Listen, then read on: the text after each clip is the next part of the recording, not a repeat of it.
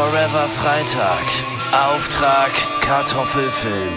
Mit Tobias Krieg und Freitag Vogel und André Egon Forever Lux.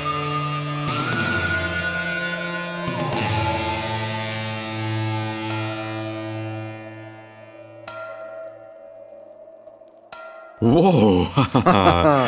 um Gottes Willen, was war das denn bitte? Also, das war ja nicht das übliche Intro und äh, wow, das, ähm, das, war, das war der absolute Wahnsinn. Das war, ja, wer war das? Das war Grillmaster Flash. Ja, Der das war hat, Grillmaster äh, Flash er, also äh, Grillmaster Flash höchstpersönlich, wir, wir mobilisieren immer die Prominenz. Also wir haben ja äh, Tabi Pilgrim herself äh, mobilisiert. Äh, wir haben Ingo von den Donuts äh, mobilisiert mhm. und jetzt äh, Grillmaster Flash von, vom Grand Hotel van Cleef. Mhm ähm, einem der legendärsten deutschen Labels. Und äh, wow, ja, große Ehre und äh, da kann, können wir nur demütig vielen Dank sagen. Äh, schaut euch mal seinen musikalischen Output an, das lohnt sich absolut. Mhm. Ja, kann ich auch nur so unterschreiben. Genau, Wahnsinn. Ja, und warum? Warum, frage ich, ist jetzt das Intro neu? warum ist das so? genau, vielleicht habt ihr ja unsere äh, Social Media Werbung und das neue Cover gar nicht bemerkt und seid jetzt äh, völlig ähm, auf, dem, auf dem falschen Fuß erwischt worden mit dieser, mit dieser Änderung. Äh, da habt ihr euch auf was, auf was Vertrautes eingestellt und auf einmal ist alles anders. Ja, und warum ist es so? Weil auch tatsächlich ab jetzt manches anders wird. Wir sind nämlich nicht mehr Forever Freitag. Wir sind das Spin-off mit denselben hm. Leuten. Mhm. Und zwar mit, äh, mit, mit, äh, ja, wer spricht da am anderen Ende? André Egon Forever Lux. Genau, ich wollte dir mal höflicherweise den oh, Vortritt das ist lassen, ja wirklich toll. weil es wird ja wirklich alles es anders. Es ist ja wirklich das, äh, alles neu und anders. Ich bin auch schon völlig überexcited. Wer sind genau. Sie eigentlich? Ich bin Tobias Krieg und Freitag Vogel. Ja, und äh, worum geht es in unserem Spin-off? Es geht, und jetzt könnt ihr euch vielleicht mal das schöne Cover anschauen, was äh, der gute Ed das kritzelt für uns gekritzelt hat. Wir sind, äh, wir, wir, wir sprechen über Kartoffelfilme, sprich über deutsche bzw. deutschsprachige Filme. Wir wollen auch hin und wieder mal Schweiz, äh, die Schweiz und Österreich mitnehmen. Mhm. Das ist dann in dem Fall, in dem Fall sind es dann keine Kartoffelfilme mehr, sondern ich weiß gar nicht, was, was für Gemüsesorten sind denn SchweizerInnen und ÖsterreicherInnen? oh, daran können wir jetzt uns nur die Zähne ausbeißen. Das ja, ist ganz schlimm. Bitte mach genau. sofort einfach weiter. Und unsere Szene wollen wir gerne behalten, denn wir sind eh schon angeschlagen genug. Zumindest du bist angeschlagen. Vielleicht wollen wir das erstmal ganz kurz aus dem Weg schaffen. Genau, also falls ich heute verschiedene Sätze einfach nicht gerade aussprechen kann oder meine Stimme kippt, wie zu Beginn, äh, hat es einfach damit zu tun, dass ich seit einer Woche Corona-positiv bin. Ähm, mir geht's gut. Ich hatte einen milden Verlauf, glaube ich. Also ich weiß nicht, woran man das oder wie man das definiert. Äh, am Anfang ja. ging es mir richtig scheiße äh, und dann jetzt seit seither geht's. Äh, nur meine Schnell Schnelltests sind halt immer noch positiv. Ähm, und ja, natürlich, äh, es beeinflusst mich auch äh, immer noch, vor allem hier, ihr, ihr hört's. Aber ich werde trotzdem alles geben. Super. Also wenn deine Stimme bricht, dann äh, liegt das vielleicht auch teilweise daran, dass der Film dich so dir so zu Herzen gegangen ist. Ja, das kann sehr gut sein. Das kann sehr gut passieren, weil ich habe den Film dann auch noch mal geschaut, gerade vor ein paar Tagen. Also nicht mal vor einer Woche, sondern da war ich dann quasi schon irgendwie malat auf der Couch rumgelegen ähm, mhm. und da habe ich ihn noch mal angeschaut nach vielen Jahren ähm, und ich hatte sofort, obwohl ich krank war oder bin, ähm, hat es mich, hat es mich auf zumindest anderthalb Stunden lang alles vergessen lassen und mich auf so eine gewisse Art, naja, nicht geheilt, aber. Ähm, Alter Schwede. Ja, also es, okay. es war wirklich ein wow. euphorisches Erlebnis für mich oh, wieder. Ähm, und, und damit möchte ich jetzt gar nicht so viel vorwegnehmen. Äh, wir sprechen nämlich jetzt über diesen Film. Das haben wir uns nämlich vorgenommen. Wir haben auch in der letzten regulären Forever Freitag Folge schon ein bisschen darüber gesprochen, dass wir ein Spin-off machen möchten, dass wir so etwas planen. Ähm, die Idee dazu hatte ich schon vor, vor ein paar Jahren, dass ich mal was monothematisches machen will und zwar nur über deutschsprachige Filme. Und da kamen mir aber am Anfang erstmal nur so Trash-Filme in den Kopf, äh, wie, keine Ahnung, ich sage jetzt keine Beispiele, aber ihr wisst, was gemeint ist, auch so, so Fernsehfilme, die früher auf RTL liefen oder irgendwelche vergessenen äh, Comedian-Streifen, die Gott sei Dank ver vergessen wurden. Ja, Ich muss kurz dazwischen grätschen, damit wir es nicht vergessen, damit ich es nicht vergesse. Ja. High Alarm auf Mallorca. Sowas zum Beispiel. Den müssen wir auch irgendwann, den müssen wir schon auch irgendwann mal gucken. Ja, ja, auf gut. jeden Mhm. Fall. Es gibt aber auch irgendwie, es gibt auch irgendwas mit Nordsee. Den, den habe ich erst letztens von, von einem Kumpel zugeschickt gekriegt auf DVD mit Hannes Jennecke. Da müsste ich noch mal nachschauen. Also auch so Ja. ein deutscher Katastrophenfilm, wo du schon am Cover sehen kannst, das wird nix. Also ich freue mich schon sehr auf das Format. Ähm, genau, und, und äh, besides dem ganzen Trash-Kram habe ich dann im Vogeltobi, als wir uns dann darauf geeinigt haben, dass wir gemeinsam diesen ähm, Podcast dann auch machen, äh, dieses Format auch durchziehen, weil uns äh, unsere Halloween-Folge so gut gefallen hat und auch euch, also den Hörerinnen und Hörern, wo wir das erste Mal so einen Film analysiert hatten. Ähm, da haben wir uns dann auch, äh, wie, wie soll ich sagen, ähm, habe ich dann gemeint, okay, es wäre ganz geil, wenn wir nicht gleich mit einem Trash-Film anfangen, sondern wenn wir irgendwie vielleicht sogar einen deutschen, äh, deutschsprachigen Kultfilm nehmen oder halt einfach irgendwie so ein Ding, das für uns vielleicht ein bisschen einfacher ist, das zu bearbeiten. Und ähm, ich muss jetzt sagen, im Nachhinein, auch wenn ich wirklich, wirklich gerade auf dem Zahnfleisch gehe, ähm, ich, es wird mir eine Freude sein, diesen Film zu bearbeiten. Und ähm, ja, Tobias Vogel, was haben wir, was haben wir denn geguckt? Ja, ähm, wir haben den ähm, Klassiker von 1993 geschaut, Kein Pardon, mit, von und mit Harpe Kerkeling. Ähm, ich, ich will noch mal ganz kurz, äh, was, was die Filmauswahl angeht, äh, ein, äh, noch, noch, noch noch sagen, dass ähm, äh, es, glaube ich, äh, insgesamt weniger darum geht, einerseits gute Filme zu feiern oder äh, Trash-Filme abzukulten, sondern dass es im, im Großen und Ganzen darum geht, ähm, Filme zu schauen, die uns interessieren in irgendeiner Form, die irgendwas in uns zum Schwingen bringen, wenn es äh, um deutsche oder deutschsprachige Filme geht. Und ja, dieser Film hat uns beide äh, interessiert und vor allem denke ich deswegen erstens wegen des guten Rufs, den der Film hat und zweitens, weil es bei uns äh, beiden schon ewig her ist, dass wir den gesehen haben. Weißt du, wie lange es bei mir her ist? Nein, weißt dir? du nicht. Nein, weißt das du weiß ich nicht. Woher willst du das auch wissen? Ja, ich weiß vieles von dir, aber das weiß ich nicht. Das, das letzte Mal war, das erste und letzte Mal, Echt? war, war 1993 im Kino. Ach was. bin Und danach ja hast du nie wieder gesehen. nie wieder. Also bis Kein auf jetzt. einziges Mal. Ja, richtig, ganz genau. ich Okay, bin ja, ähm, ich bin ja Scheidungskind und ich war ähm, alle zwei Wochen bei, ähm, also oder jeden zweiten Samstag äh, war ich äh, bei meinem Vater mit meinem Vater unterwegs und wir sind eigentlich immer ins Kino gegangen. Deswegen gibt es so eine äh, Phase in den 90ern oder vielleicht sind es sogar fast die kompletten 90er, wo ich unfassbar viele Filme im Kino geschaut habe. Ähm, das äh, sind dann auch so Sachen wie Stopp oder meine Mama schießt. ne? Also äh, ist, wir waren da auch so ein bisschen wahllos. Ich meine, man muss natürlich auch schauen, ist das für ein Kind dann überhaupt freigegeben, das Ganze. Ja, und irgendwann habe ich da auch mal kein Pardon geschaut. Und obwohl ich so jung war, wusste ich den Film durchaus zu schätzen. Ich habe so dieses ganze satirische ähm, nicht so richtig verstanden, aber das Witzigkeit-Lied fand ich witzig und das äh, Kostüm ebenfalls. Also das hat auch durchaus mir einiges gegeben und deswegen war es sehr interessant. Fast 30 Jahre später, das muss man sich mal vorstellen, fast 30 Jahre später diesen Film noch mal einem Re- Reality-Check zu unterziehen und zu schauen, wie gut ist das Ganze gealtert. Und ich kann jetzt schon anhand dessen, was du gerade schon mal so andeutungsweise gesagt hast, äh, ähm, spoilern, dass wir, glaube ich, so ein bisschen auseinandergehen, Ah, das was wird unser ja Urteil spannend. anbelangt. Gleich so eine weil, Kontroverse hier. weil, also du kommst schon, äh, ich finde, du kommst mir schon sehr begeistert vor. Ich Mhm. weiß nicht, ob das vielleicht auch ein bisschen an deinem äh, Zustand lag, weil ich merke das immer bei mir, wenn ich krank bin, dann äh, bin ich nicht mehr so kritisch. Mhm. dann fange ich auch gerne mal bei Werbespots an zu weinen. Ähm, vielleicht, vielleicht, vielleicht, spiel, spielte das auch damit rein. Ja, aber das habe ich doch richtig verstanden. Du warst richtig begeistert von dem Film. Äh, ja, ich, ich stelle mir gerade den Werbespot vor, bei dem du da weinst. Wahrscheinlich war es Batzen. Nur für Hunde, nicht für Katzen. ähm, ja, da kommen wir jetzt schon wieder die das, Tränen, ja, ja, genau.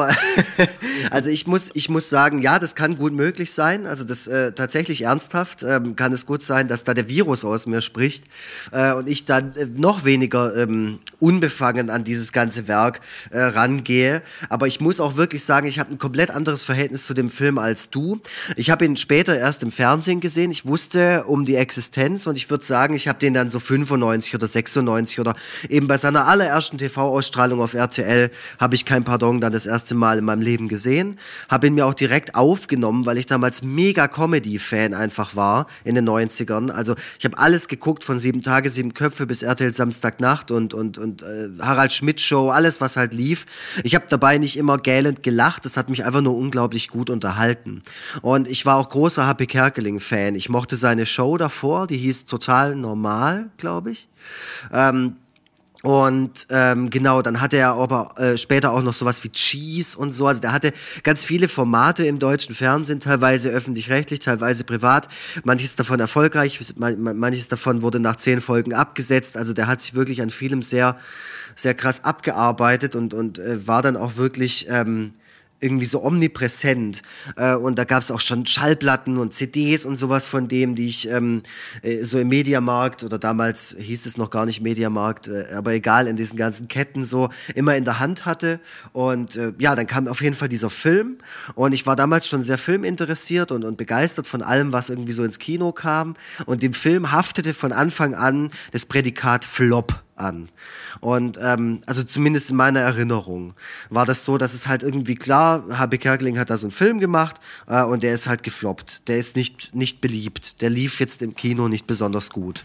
Ähm, auch wenn der Vogeltobi im Kino war. genau, und dann ähm, habe ich ihn damals gesehen im Fernsehen und wie gesagt aufgenommen und dann gab es kein Halten mehr. Ich habe diesen Film die ganze Zeit geglotzt. Ich habe den wirklich in dieser ganzen Zeitspanne, ich sag mal Mitte der 90er bis vielleicht 2000er oder so, und dann natürlich auch jedes Mal, wenn er irgendwie im Fernsehen lief, wieder mitgenommen, habe ich den sicher 15 Mal gesehen. Alter, krass. Mhm. Okay, ja, dann, dann haben wir dann ein ganz schön krasses Ungleichgewicht, mhm. was die, was die Kenntnis dieses Films anbelangt. Mhm. Naja, gut, okay, dann kann ich aber auch dieses unterschiedliche Urteil auch ähm, sehr gut nachvollziehen, weil ähm, das ist ja dann quasi, der Film ist ja dann quasi schon Teil deiner DNA. Ja, so, ey, absolut. Und, und das ist ja so krass, weil das so ein äh, unglaublich häufig zitierter Film ist. Genau. Also allein ich habe den letzte Woche, heute ist Dienstag und ich habe den, glaube ich, Mittwochabend gesehen. Und allein in der Zeit habe ich zwei Podcasts gehört. Nee, habe ich einen Podcast gehört und einmal mit jemandem hin und her geschrieben bei Instagram. Und in beiden Fällen kamen Referenzen zu kein Pardon. Alter, also innerhalb krass. von fünf Tagen kam das Wort ja. Bollerwagen und kam irgendein spezielles Zitat noch. Ich weiß es jetzt gerade nicht mehr welches, weil der, der Film ist ja gespickt von Zitaten. Der Film besteht aus Running Gags und aus Zitaten. Und ich glaube, das war auch das, was mich damals, als ich den das erste Mal gesehen habe, so dermaßen begeistert hat, so, dass ja. der so konsequent ist mit diesem Gimmick. Ähm, ja, der, ja. Der, der ist äh, kulturell ist der enorm einflussreich. Also äh, auch, auch in ähm, Bereichen oder oder da sind auch einige äh, Sätze oder Redewendungen oder Wörter in die Alltagssprache übergegangen, von denen man teilweise auch gar nicht mehr weiß, dass das durch diesen Film erfunden bzw. populär gemacht mhm. wurde. Mhm. Ähm, also ich selber sage auch ähm, ganz oft oder habe mal so eine Zeit lang lustig, lustig mal gesagt, so ich, ich kann so nicht arbeiten. Mhm. Und ohne, dass mir dann immer so ganz bewusst war, dass das Heinz Schenk halt in dem Film äh, die ganze Zeit sagt. Mhm. Ähm, ja, ja, das ist schon, also ähm, vielleicht, vielleicht gehen wir da mal in, in Medias Res für Leute, die den Film gar nicht kennen. Richtig, der Plot. Ähm, um was geht's den, in Kein Pardon? Genau, also es geht um den, äh, es geht um Peter. Mhm. Ähm, also unschwer zu erkennen, dass da so eine autobiografische Komponente auch mit reinspielt in das Ganze, allein schon anhand des Namens Peter, mhm. Hans Peter, ähm, der äh, schon als kleines Kind ein enormer Fernsehfan ist. Und damals war den Leuten das vielleicht noch nicht so klar, aber spätestens seitdem man entweder das Buch äh, Der Junge muss an die frische Luft gelesen hat oder aber die Verfilmung, die übrigens ziemlich gut ist, äh, gesehen hat. Was? Echt? Ja. ja, ist, ich hätte jetzt nicht, ich hätte nicht gedacht, dass ich dich damit so derart verblüffe. Ja, weil, weil den gucken wir gleich als nächstes, bitte. Nee, das, das vielleicht jetzt nicht, aber Nein. sonst, sonst werden wir hier noch, dann können wir noch Club Las Piranhas gucken und mhm. dann wären wir der große Harpe Kerkeling Fan Podcast. Damit haben wir dann wirklich vielleicht so eine Lücke gefüllt. Ja. Wir überlegen ja schon die ganze Zeit, wie finden wir unsere Marktlücke. aber äh, genau, also der ist, äh, ich hatte darüber vorher schon viel Gutes gehört. Ähm, sonst hätte der Film mich auch überhaupt nicht interessiert. Mhm. Und ähm, ja, dann habe ich den dann äh, irgendwann vor gar nicht allzu langer Zeit geschaut. Der ist ja, ist ja auch noch nicht so alt. Und ähm, der Anfang von Kein Pardon könnte im Grunde eins zu eins aus Der Junge muss an die frische Luft stammen. Äh, Ach, stammen. Okay. Also es ist wirklich so stark ähm, inspiriert von der Art, wie Happe Kerkeling im Ruhrgebiet damals aufgewachsen mhm. ist. Ähm, auch mit diesem, mit diesem Tante-Emma-Laden. Mhm, äh, mhm. das ist wirklich genau, das ist sein Leben. Also sehr stark autobiografisch, das weiß man jetzt mit diesem Wissen da noch so ein bisschen mehr zu schätzen. Naja, großer Fernsehfan, man sieht ihn, ihn als kleinen Jungen, wie er vorm Fernseher hockt, während seine Verwandtschaft da rumwuselt. Und ähm, ja, dann kam so der erste Moment, wo ich dachte, okay, ähm, komplett gut gealtert sein wird mhm. der Film jetzt vielleicht nicht, weil das war wirklich so die allerbeste Klim-Bim-Schule, mhm. wie er sich dann so zu dem Fernseher hingeht, da irgendwie, weiß ich nicht, den umarmen oder vielleicht mhm. sogar in das Geschehen einsteigen will oder so. Er kippt den Fernseher um, der Fernseher explodiert und das ist wirklich so wie in so einem alten Sketch mit so einem verrückten Wissenschaftler, mhm. weißt du, so äh, verrußtes Gesicht, so ein, Ruß, so ein Rußfleck auf der Nase, abstehende mhm. Haare und so mhm. weiter. Ja, sehr comic schmackhaft, ja. Und der Trick, wie dieser Fernseher explodiert, diese Tricktechnik mhm. mit sehr großen Anführungszeichen. Alter Schwede, ist das Trash. Ich glaube aber, dass das äh, vor allem auf DVD, ich habe ihn auf DVD geguckt, also vor allem digital ja. ähm, tut es dem Film natürlich überhaupt nicht gut, wenn man sowas ja. dann so ganz deutlich sieht, weil ich konnte mich nicht daran erinnern, dass ich diesen Effekt irgendwie als billig abgespeichert hatte. Aber ich war da auch kurz erstaunt. Und das äh, Interessante war, ich habe den Film mit der Rebecca geguckt, den, den, äh, und die hat den noch nie gesehen davor. Deswegen ja. war da äh, interessant zu sehen, wie die Reaktion ausgefallen ist. Und die musste schon auch so darüber lachen, aber halt natürlich darüber und nicht damit. Also ja, ja, genau. das, das, ist natürlich super, super strange dieser Effekt. Ähm, allerdings bist, war mir das in dem Moment so egal. Also ich habe dann auch gedacht so, ja. oh ja, scheiße gealtert, echt scheiße gemacht einfach auch tricktechnisch. Aber davor allein die Sequenz, wie der vor dem Fernseher sitzt, allein dieses die Requisiten ja. und wie es da aussieht und diese ganzen ja. Personen und dann der erst, das erste gesprochene Wort in dem Film ist einfach nur, dass er da und der guckt halt Flipper und er sagt nur so, Flipper.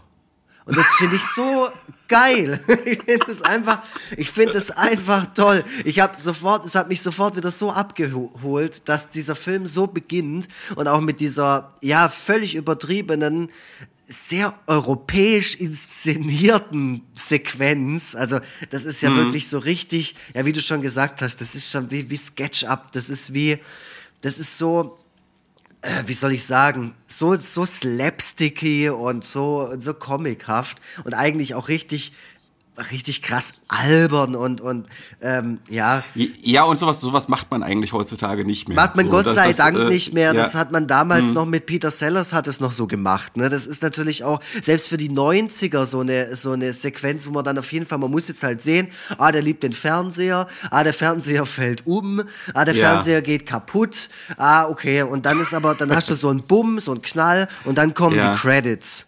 Und Alter haben mich die Credits abgeholt, so. Das war, das ist einfach nur dieses, dieses, dieses schwarze Bild und dann kommt, ähm, und dann kommen die Namen und dann kommt so eine ähm, abgewandelte ähm, Instrumentalversion von einem Lied, das später noch sehr häufig auftauchen wird in diesem Film. Und zwar Mein Vati hat drei grunzende Schweine, aber halt in so einer Orchestralversion. Und es ja. werden so die, die, die äh, Pfoten eingeblendet in so einer, in so einer Comic-Version von dem auch später äh, häufiger auftauchenden Charakter, dem lustigen Glückshasen. Und Junge, Junge, Junge, ich krieg halt gerade Gänsehaut, wenn ich darüber spreche. Alter Schwede. Okay, wow. Ich liebe das. das. Ist ja, ich, das ist für mich die perfekte Form von Inszenierung. So. Das, das ist, äh, ist ja krass. Okay. das Ich- ist halt musste- natürlich Nostalgie-Button 5000. Das weiß ich. Ja, ich, ich das ist muss klar, mich da nicht selbst verarschen. So. Ich, ich, will dir da auch nichts wegnehmen, so ich finde es nur interessant, äh, beziehungsweise unerwartet, weil ich halt auch nicht wusste, dass der Film so einen äh, Stellenwert für dich hat. So, das, das, äh, äh, ja, äh, erwischt mich jetzt so ein bisschen. Ich würde äh, sagen, der. Film hat mich zu dem gemacht, was ich heute bin. Nein, ich will es nicht übertreiben, aber ich würde auf jeden Fall sagen, und das ist mir beim Schauen des Films bewusst geworden, der Film hat einen riesigen Einfluss auf mein künstlerisches Schaffen ab dem Zeitpunkt gehabt. Weil ein Jahr später habe ich mit Egon Forever angefangen. Okay, wow. Übrigens, ähm, jetzt mal äh, äh, kurzer, äh, k- kurz äh, was ganz anderes, weil ich, ich habe hier nebenbei mir mal den Wikipedia-Eintrag Mhm. aufgemacht. Du sagtest ja, der Film sei nicht gut gelaufen, aber das stimmt nicht. Der wurde von mehr als 500.000 Menschen im Kino gesehen. Ich glaube Das aber, ist- dass das gar nicht so viel ist für die Zeit. Das ist schon, aber das ist schon, weiß ich jetzt nicht. Das kann ich jetzt nicht beurteilen, aber das ist schon ziemlich gut. Okay. Also das ist jetzt, das ist jetzt kein, also wahrscheinlich hat man von Harpe Kerkeling noch ein bisschen mehr erwartet, Mhm. weil der äh, da ja auch schon so einen legendären Status hatte. Aber äh, 500.000, äh, also der wird mit Sicherheit seine Kosten mehrfach e- eingespielt haben. Also der wird jetzt bestimmt noch nicht wahnsinnig teuer gewesen sein, der Film. Ähm, Wer weiß, wer weiß. ja. Also ich, ja, wahrscheinlich ist es ziemlich durchschnittlich. Ähm, Mhm. Aber ich glaube, warum ich den so unter Flop abgespeichert hatte, war, ähm, weil er einfach auch von der Kritik nicht besonders gut angenommen wurde. Ja. Also da war, Genau. da haben sich die, die, nee, nee, ich glaube, da gingen die Meinungen nicht mehr auseinander. Ich glaube, da war das war alles ziemlich einhellig. Ich glaube, da haben viele gesagt, nee, das ist, das ist nicht gut gewesen so. Oder Ja. ja. Vielleicht können wir mal kurz, bevor wir die ganze Zeit so ähm, da umeinander rumschleichen und, ja. und, und rumtänzeln, vielleicht können wir mal so in, in der Hinsicht so in Medias Res gehen. Es gibt ja ähm, bei Letterboxd gibt's ja diese, diese Sternebewertung. Mhm. Äh, wie, war- wie war das nochmal? Fünf Sterne ist das Maximum, ne? Ja. Genau, äh, also, also 0,5 bis 5 Sterne ist so die Bewertung, die man bei Letterboxd abgeben kann, wenn man Filme dort äh, trackt. So. Mhm. Äh, welche Bewertung gibst du dem Film eigentlich bei Letterboxd? Ich habe ihn schon bewertet. Was glaubst du denn? Also ich, nach dem, was du jetzt gerade so sagst, sage ich 5 Ja, Sterne. ja, klar, natürlich habe ich dem fünf Sterne gegeben. Der Film hat so einen krassen Impact auf mich gehabt und, und ähm, äh, auch popkulturell so, äh, der ist der so wichtig, zumindest bei Leuten in unserer, Gen äh, unserer Generation. Ähm, Ja. Und ich habe das, wie gesagt, auch nochmal mit meiner äh, Be äh, Filmschau-Partnerin in dem Moment ähm, abgeklärt und habe dann auch äh, die Absolution für die fünf Sterne auch bekommen. Ähm, sie hätte es natürlich nicht mit fünf Sternen bewertet, das ist völlig klar, weil bei mir einfach noch viel mehr Faktoren mit reingespielt haben. Ähm, aber was hätte ich, also ich würde sagen, wir äh, labern jetzt noch ein bisschen über die Handlung und dann interessiert mich deine Wertung und auch, warum du da nicht mit allen meinen positiven Aber äh, Punkten ich weiß nicht, warum, warum sollen wir da so eine große Überraschung draus machen? Vielleicht, wir, vielleicht, vielleicht sagen wir erstmal on, on what page äh, we are. So, Mhm. Ja, okay, und, dann, dann äh, und, dann, und, dann, und dann können wir dann von da aus das dann nochmal so äh, aufdröseln. Also ich habe, also ich habe tatsächlich hohe Erwartungen an den Film gehabt, weil Oh, ich wow, auch okay. sehr, weil ich sehr warme Erinnerungen an diesen Film hatte. Mhm, und äh, ich meine, ich habe ihn sehr jung gesehen und trotzdem äh, ist da einiges von hängen geblieben und ich singe immer noch das Witzigkeit-Lied, das singe ich im Grunde, seitdem ich den Film gesehen habe, Mhm. Klar. regelmäßig so vor mich hin. So. Das Ähm, Lied läuft in dem Film auch ja. mindestens 20 Mal, mindestens. Aber ich war in manchen Punkten, wenn ich den Film in seiner Gesamtheit betrachte und nicht nur auf so einzelne starke Szenen schaue, beziehungsweise starke Sätze, äh, war ich doch ein bisschen underwhelmed. Ähm, also ich habe dem äh, drei Sterne gegeben, drei von fünf. So. Ähm, genau, und vielleicht kann man das, vielleicht, vielleicht ist so die Wahrheit irgendwo dazwischen, so zwischen meinem underwhelmed sein und deiner Begeisterung. Das, deswegen ist es vielleicht gar nicht so schlecht, dass wir dann irgendwie, dass das so vielleicht irgendwo dazwischen, äh, ja, dann so der, der Film so, so ist, wie er wirklich ist. Keine Ahnung. Ich war ja. auch sehr überrascht von meiner Reaktion auf diesen Film, weil ich ihn ja davor auch mhm. bestimmt 15 Jahre nicht mehr gesehen hatte. Und wenn dann nur in Ausschnitten, wenn ich gerade irgendwie ja. durchgesäppt habe. Aber ich gucke ja auch sehr, sehr selten Fernsehen. Deswegen passiert es oder kann es nicht oft passiert sein. Und dachte dann auch irgendwie, dass ich den vielleicht verklärt habe und dass, wenn ich ihn jetzt anschaue, ich ihn für mich auch komplett zerstöre, weil ich war so ein unglaublicher Fan von diesem Film, dass ich mir damals sogar den Soundtrack auf CD gekauft habe und äh, den auch rauf und runter gehört hatte. Ähm, und ich möchte mal so ein bisschen noch mit der Handlung noch weiter fortfahren, ja. weil mhm. ich glaube, den Film einfach noch nicht alle Menschen gesehen haben in Deutschland. Das sollte sich aber ändern, vor allem nach dieser Podcast-Folge. ähm, es geht dann so weiter, das ist dann der Einblick in die Familie, in die Situation von Peter Schlönzke, von HP Kerkeling als Kind, wie er Flipper schaut und einfach offensichtlich ein ganz, ganz großer Fernsehfan ist. Dann kommen die Credits und dann geht der Film so richtig ab. Man sieht Peter Schlönzke dann im Erwachsenenalter, die Familie ist die gleiche geblieben, gespielt von Elisabeth Volkmann unter anderem, äh, Sensationell mittlerweile übrigens. gestorben, die ist ganz ja. arg toll. Äh, ja. die, die Stimme von Marge Simpson damals noch, ähm, als sie noch gelebt hat, äh, für viele, die das nicht wissen. Ähm, ganz ikonische Stimme, ganz ikonische Schauspielerin auch. Äh, alles so ein bisschen Ruhrpott-haft vom, vom, vom Habitus her. Ähm, Absolut, der Vater hockt die ganze Zeit irgendwie im, so äh, im Sessel äh, und mault so vor sich hin. Ähm, und direkt von Anfang an passieren einfach ganz viele Sachen, die sich ständig äh, durch den ganzen Film ziehen werden. Also sehr viele Running Gags. Da sind, äh, keine Ahnung, Personen, über die gesprochen wird. Der Henne, ähm, der irgendwas mal gemacht hat, ähm, aber niemand genau weiß, wer das überhaupt ist, aber es wird halt über ihn gesprochen, also auch so, so typische, wie soll ich sagen, so Familiendialoge einfach so, also so ein bisschen analytisch, was so das Familienleben im Mittelstandsdeutschland in Westfalen oder sowas angeht. Keine Ahnung, wie man das nennen möchte, diese, diese Darstellung von dieser Familie. Und Peter Schlönske arbeitet im Familienbetrieb, das ist, die machen Schnittchen. Also das ist kein Tante-Emma-Laden, sondern die haben da in diesem Laden einfach nur Sachen, womit man Schnittchen machen kann. Und Schnittchen sind entweder klein oder große Vesperbrote oder so.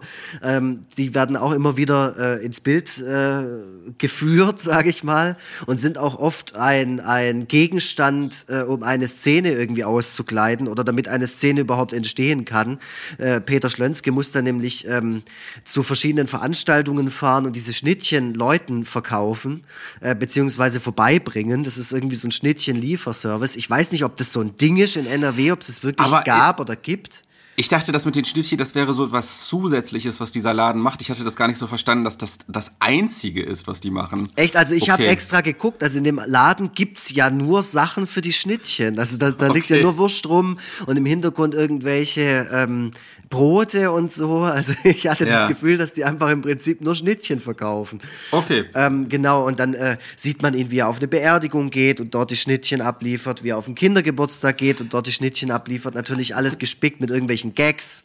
So. Genau, äh, geil übrigens der Sega Mega Drive, der im Hintergrund zu sehen ist. Das habe ich mir auch aufgeschrieben, ganz genau. Ja. Der ist bei diesem Kindergeburtstag und im Hintergrund liegt so ein Sega Mega Drive. Also es gibt in dem Film auch ganz viele tolle Sachen im Hintergrund zu entdecken äh, oder, oder die irgendwie zur Ausführung von irgendwas dienen, die halt einfach irgendwie super zeitgenössisch sind. Also der Mega Drive, ähm, aber auch äh, so die Kaffeekanne, die dann irgendwo verwendet wird in irgendeiner Szene oder die, die Deckchen auf dem Tisch, das ist alles, das ist ganz tolle Requisiten irgendwie. Also die, ja, löst der, der total viele mehr aus. So. Der, der im, im Wartebereich von diesem Fernsehsender, der Zigarettenautomat, der da steht. Ja, ja, das, voll. Das ist auch krass. Mhm. Ja.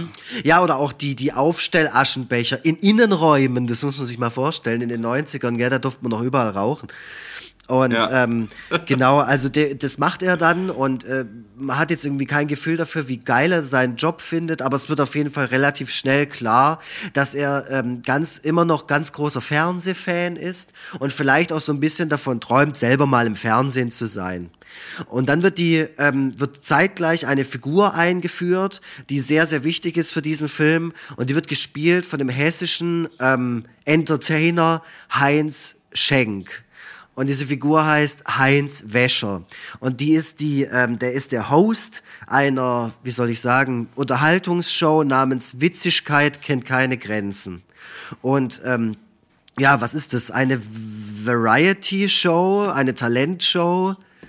Ist wahrscheinlich ein bisschen so wie, ähm, damals lief doch immer ein Kessel Buntes. Ganz genau, ich glaube, daran ist es auch angelehnt. Also man kann ja. irgendwie zu jedem, zu allem, was passiert in diesem Film, weil es wie gesagt auch sehr akribisch analytisch bearbeitet ist, dieses Drehbuch. Man kann immer irgendeine Referenz zu irgendwas erkennen, was in der Zeit populär war oder davor zumindest so.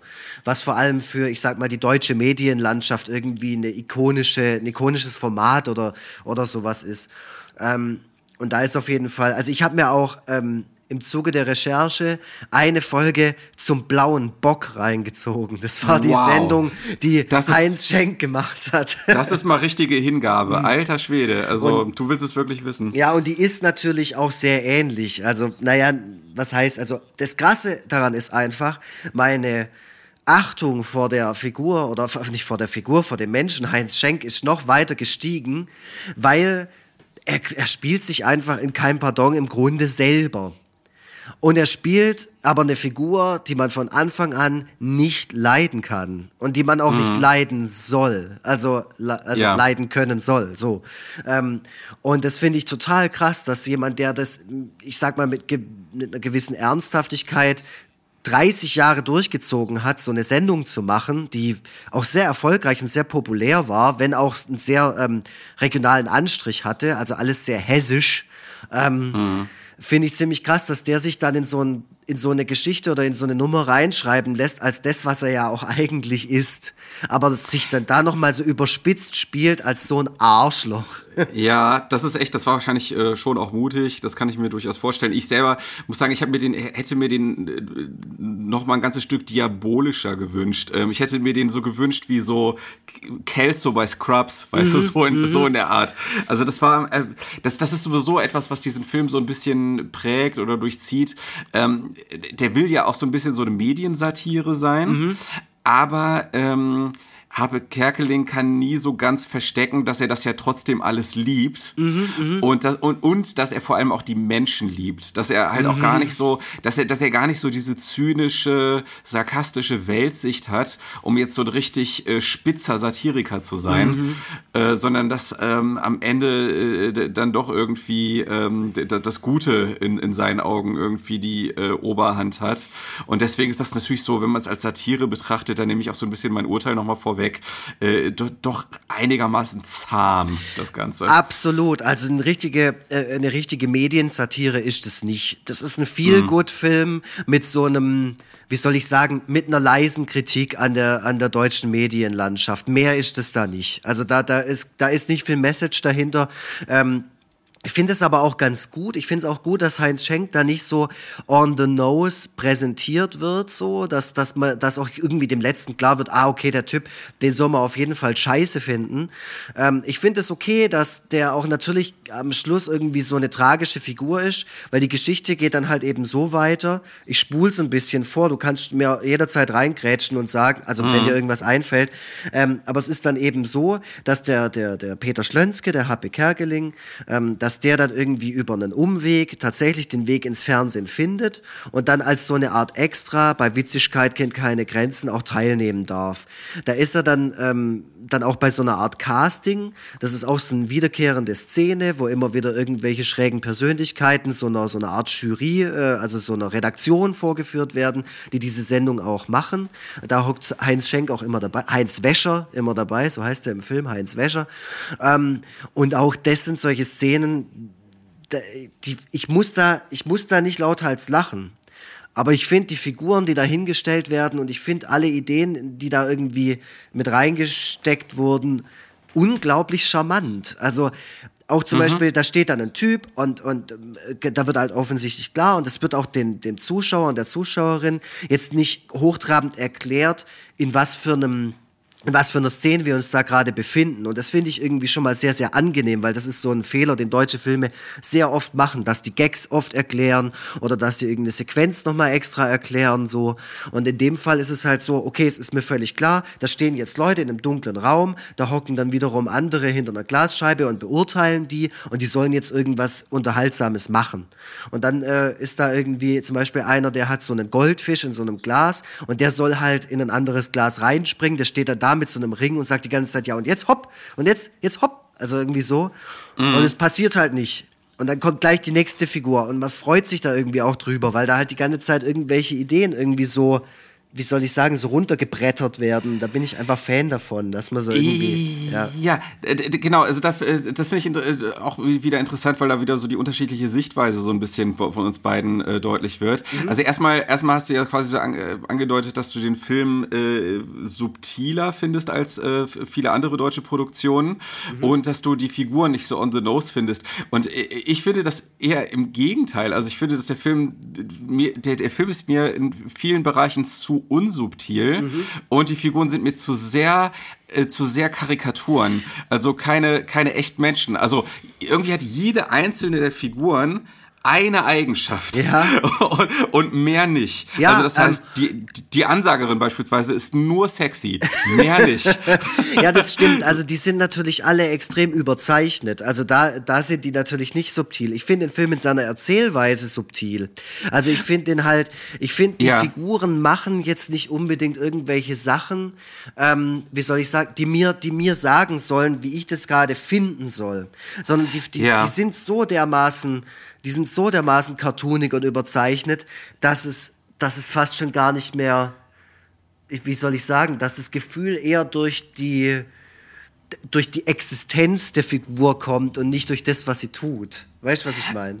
Äh, ja, äh, das, äh, ja, also was du meinst, weiß ich auf jeden Fall, aber ich habe es halt so ein bisschen anders aufgefasst. Ja. Also äh, nur, äh, dann, bevor ich es vergesse, noch ein Beispiel. Das habe ich mir nämlich, es ging nämlich auch in meinen Notizen, die ich mir gemacht habe, viel um Subtilität ja. und und und äh, ähm, das Überzeichnete des Films. Ähm, es, es, also ich habe schon oft in dem Film das Gefühl, dass Harpe Kerkeling doch großen Wert darauf legt, möglichst für eine ganz breite Menge von Menschen verständlich zu bleiben. Und dass er ähm, den Leuten, also den Zuschauern, vielleicht teilweise auch ein bisschen wenig zutraut. Mhm. Ähm, ein Beispiel, was ich äh, die ganze Zeit vor Augen habe, ist diese Szene, wo äh, alles scheiße läuft. Mhm. Äh, Harpe Kerkeling mit seinem Love Interest nach draußen tritt mhm. und dann fängt und dann fängt es an zu regnen. Ja, klar. Und er spielt das so richtig mit so richtig viel Körpereinsatz. Wie ätzend das jetzt ist, dass es jetzt auch noch regnen muss, wirft die Arme nach oben, mhm. macht richtig viel mit seinem Gesicht und so weiter, mhm. damit auch der letzte Zuschauer rafft, so, das ist jetzt aber richtig blöd. Jetzt ist er aber wirklich ganz unten angekommen, so. Und ähm, äh, das finde ich, hätte man äh, mit ein bisschen mehr Vertrauen in die Zuschauer mhm. auch äh, mit deutlich weniger schauspielerischem, körperlichem Aufwand einfach machen können, mhm. indem er einfach nur mit so einem ganz müdem Blick da steht, während plötzlich der Regen runterprasselt. Und das ist so etwas, das ist jetzt so beispielhaft genommen für viele Szenen in dem Film, äh, wo ähm, Sachen doppelt und dreifach betont und überinszeniert werden, ähm, aus so einer Angst heraus, dass man sonst vielleicht nicht für den allerletzten verständlich ist. Das ist so witzig, so. weil, weil wir da eine komplett andere Wahrnehmung davon haben. Das ist äh, total spannend. Aber wie gesagt, vielleicht bin ich da auch verblendet von meiner Begeisterung für diesen Film, weil ich genau Ey. das aufgeschrieben habe, dass es gerade bei Gags, also wenn zum Beispiel irgendwelche Sachen passieren, die, die, die offensichtlich lustig sein sollen und die auch am Ende irgendwie eine Art von Pointe liefern, ja. ähm, die sehr fair gehandhabt gemacht wurden. Also ich vergleiche das halt immer mit anderen deutschen Produktionen und mich nerven deutsche Comedy-Produktionen einfach nur. Und ich finde mhm. einfach, der ist im Vergleich ähm, so viel cleverer äh, in der Auslieferung seiner, seiner Witze. Also ich erzähle die Geschichte mal noch ganz kurz weiter. Der, der ja. HB Kerkeling ist dann in dieser Show, stellt dann auf einmal fest, dass Heinz Wäscher äh, ja eigentlich gar nicht so cool ist, gar nicht der lustige Onkel aus dem Fernsehen, den jeder liebt und, und ganz Deutschland irgendwie abfeiert und alle hocken die ganze Zeit ähm, nur erwartungsvoll vorm Fernsehgerät und warten, bis der endlich auftaucht und irgendwie äh, allen ein gutes Gefühl gibt, sondern der verhält sich am Set total daneben, schimpft die ganze Zeit nur rum, macht aber selber auch alles falsch äh, und, und kann sogar den, den Songtext von dem Lied, das er schon seit 30 Jahren immer singt, äh, nicht auswendig und so weiter. Ähm, ranzt aber die ganze Zeit irgendwelche Leute an steht dann auch auf dieser Showtreppe. Der lustige Glückshase ist ein Showelement, ein, ein verkleideter, eine verkleidete Person, äh, die ihm auf äh, Schritt und Tritt folgt und, und äh, ja. genau und, und die auch immer Dieses Teil Kostüm ist übrigens, Show ist. damit ich damit ich auch mal was, was Positives sage, dieses Kostüm ist mega witzig. Mhm. Die ganze Idee um das Kostüm ist mega witzig. Es ist einfach nur, es ist total geil. Es ist so unfassbar entwürdigend und äh, ja, sehr gut große Füße und so ja. und so komische Wackelohren, aber die sich aber nur nach links und rechts bewegen. Also es sieht auch total blöd aus. Und ähm, genau, der, der gehört dann irgendwie zu dieser Show dazu. Und äh, Habeck Kerkeling wird dann irgendwie ganz, äh, ganz schnell klar, so wie sich dieser Mann hier verhält. Das ist, das ist kein cooler, das ist kein cooler Typ. Und der, ähm, der schmeißt dann auch während der Sendung direkt so eine Tänzerin raus. Also das ist so, wie gesagt, so eine Varieté-Show mit Tänzerinnen. Und dann schmeißt er die, sagt, also, die hat falsch gesungen. Und dann muss die so gehen und weint auch so. Und dann kommt sofort eine neue, die sich dann da so ja, hinstellt. Ja. Und das finde ich ist so, das ist zum Beispiel ein Gag, der funktioniert total gut, weil eben der Fokus liegt nicht auf dieser Frau, ähm, ja. die, die, ist dann so im Hintergrund, die wird dann so ausgetauscht, die, die grinst dann auch gleich wieder so wie alle anderen, so, also das ist wirklich, ähm, ich finde es auch mhm. schauspielerisch total, total in Ordnung bis sehr gut, aber halt eben immer, immer in einem Vergleich. Wäre das jetzt mhm. eine US-amerikanische Produktion oder eine britische Produktion, würde ich das ganz, ganz, ganz anders äh, angehen. Das, da bin ja. ich ganz ehrlich. Ja, genau, das, das, das äh, ist mir auch aufgefallen. Also dieser, dieses äh, Podcast-Projekt hat ja auch bestimmt äh, oder hat zumindest von meiner Seite aus auch was damit zu tun, dass man, dass ich, dass ich versuchen möchte, mich dem deutschen Film mal so ein bisschen mehr anzunähern mhm. und mal ein bisschen analytischer zu schauen, was ist was macht den deutschen Film eigentlich aus und warum ist der deutsche Film auch mal, äh, hängt der deutsche Film auch manchmal so hinterher, mhm. äh, was so internationale äh, Produktionen anbelangt. So, das, ähm, genau, das, sowas finde ich, sowas finde ich äh, tatsächlich äh, sehr interessant, dass du da auch so diesen Unterschied oder, oder vielleicht auch die ganze die andere Erwartungshaltung, die man an einen deutschen und an einen englischen oder amerikanischen Film hat, dass du das nochmal so äh, deutlich machst. Ja, und, und ja. Er, er macht natürlich sehr vieles, was deutsche Filme einfach tun. Also ja. das, das muss ich schon auch sagen. Also auch sowas wie deutsche Familienklischees oder sowas so so wie soll ich sagen, so, so plakativ darstellen oder sowas. Das macht Loriot, das macht ja auch genau. Helge Schneider, ne? Das macht, das machen irgendwie alle.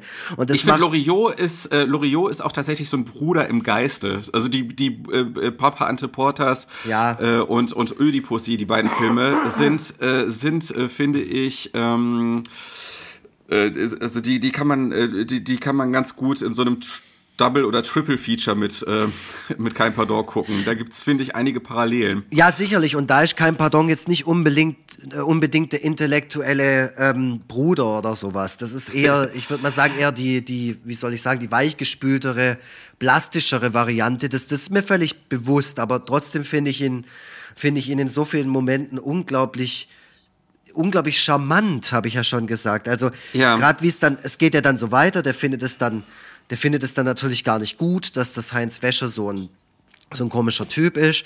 Und ähm, auch wiederum durch bestimmte Zufälle, ich, ich springe jetzt so ein bisschen, du kannst aber gerne noch was einschieben, falls dir was noch einfällt ja. dazu. Du kannst auch gerne weiter von der Handlung erzählen. Ähm, wenn er, er ist ja dann irgendwann selber in diesem lustigen Glückshasenkostüm. Bin ich jetzt zu weit gesprungen oder Nö, nö, alles, alles gut. Also, also was zwischendurch noch passiert, ist das, was du schon angesprochen hast, dass er ein Love Interest trifft, die Ulla, ähm, die heutzutage 100 pro Querdenkerin wäre. Ähm, die hat so einen ganz leichten ESO-Touch. Und mit einem leichten ja. ESO-Touch meine ich, die ist halt natürlich der absolute Vollhippie. Ähm, und äh, bei der ist er dann, und da komme ich jetzt noch zu einer Szene, ich weiß nicht, ob die vor oder nach dem stattfindet, wo er im Glückshasenkostüm steckt, aber ich glaube, ah nee, sie findet danach statt. Okay, dann, dann erzähl, erzähl du doch mal kurz, was passiert, wenn er im Kostüm steckt. Ich, ich glaube, vielleicht ist, äh, vielleicht äh, ähm, sollten wir nur ähm, als Orientierung ja. mal ganz kurz nochmal die, die, die Geschichte zu Ende erzählen und dann können wir ja dann nochmal, also zu Ende, wir wollen ja. vielleicht nicht spoilern, obwohl doch, wir wollen spoilern. Ja, ja, es wird auf jeden Fall äh, gespoilert. Das, das ist ein Film, den kann man auch spoilern. Ich finde, den kann man trotzdem dann noch gucken. Ah, so, ja, das voll. Ist jetzt, es ist jetzt nicht so, es stellt sich nicht am Ende heraus, dass Habe Kerkeling die ganze Zeit tot war. also, ähm, genau. Äh, also, es ist so, er, er muss diesen entwürdigenden Glückshasen spielen, wird von Heinz Wäscher untergebuttert, mhm. ähm, kriegt irgendwann einen Komplettausraster während einer Fernsehshow, ähm, wo er Heinz Wäscher mal so richtig die Meinung sagt und äh, das, äh, damit gewinnt er die Gunst des Publikums äh, und äh, wird dann Ähm, das klingt jetzt alles ein bisschen befremdlich, aber macht in der Logik des Films irgendwie Sinn. er, er setzt dann tatsächlich Heinz Wäscher als Moderator. Mhm. Und äh, dann ist das so ein bisschen so eine Geschichte, so im Sinne von flieg nicht zu hoch, kleiner Freund, ne? Also, oder wer, wer zu nah an der Sonne fliegt, verbrennt sich oder mhm. was weiß ich, was es so für Sprüche gibt. ähm, It's lonely wird, at the top. Genau, er wird, also es ist so ein bisschen in, into the great wide open, irgendwie so ein bisschen diese Geschichte. Er, er wird selber der große Star, kommt mit diesem neuen Ruhm, mit dem neuen Reichtum nicht klar, entwickelt sich zum Arschloch und muss natürlich selber abstürzen um wieder zu sich selber zu mhm. finden. Ähm, bisschen, bisschen auch so eine leicht konservative ähm, Erzählweise. Ähm, es gab mal, da muss ich immer dran denken, es gab mal in der Bildzeitung so eine ähm, Rubrik für einen Tag Chef. Mhm. Ähm, das war noch vor unserer Zeit, das kenne ich, glaube ich, aus irgendwelchen, aus irgendeinem Wallraff-Buch oder so. Ich weiß gar nicht, wo ich das genau fest äh, her habe.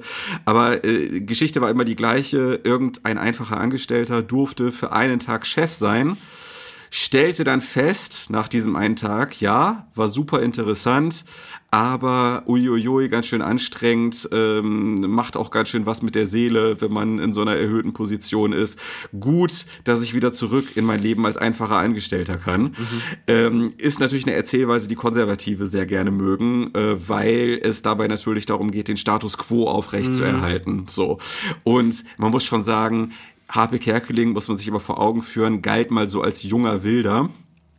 Ähm, und mittlerweile äh, wird sein, gerade seinen Büchern, er macht ja vor allem durch Bücher von sich reden, ist gerade auch wieder ganz hoch in der Bestsellerliste mhm. mit seinem Katzenbuch, äh, wird heutzutage eher als so ein bisschen trutschig und so ein bisschen spießig wahrgenommen. Mhm. So.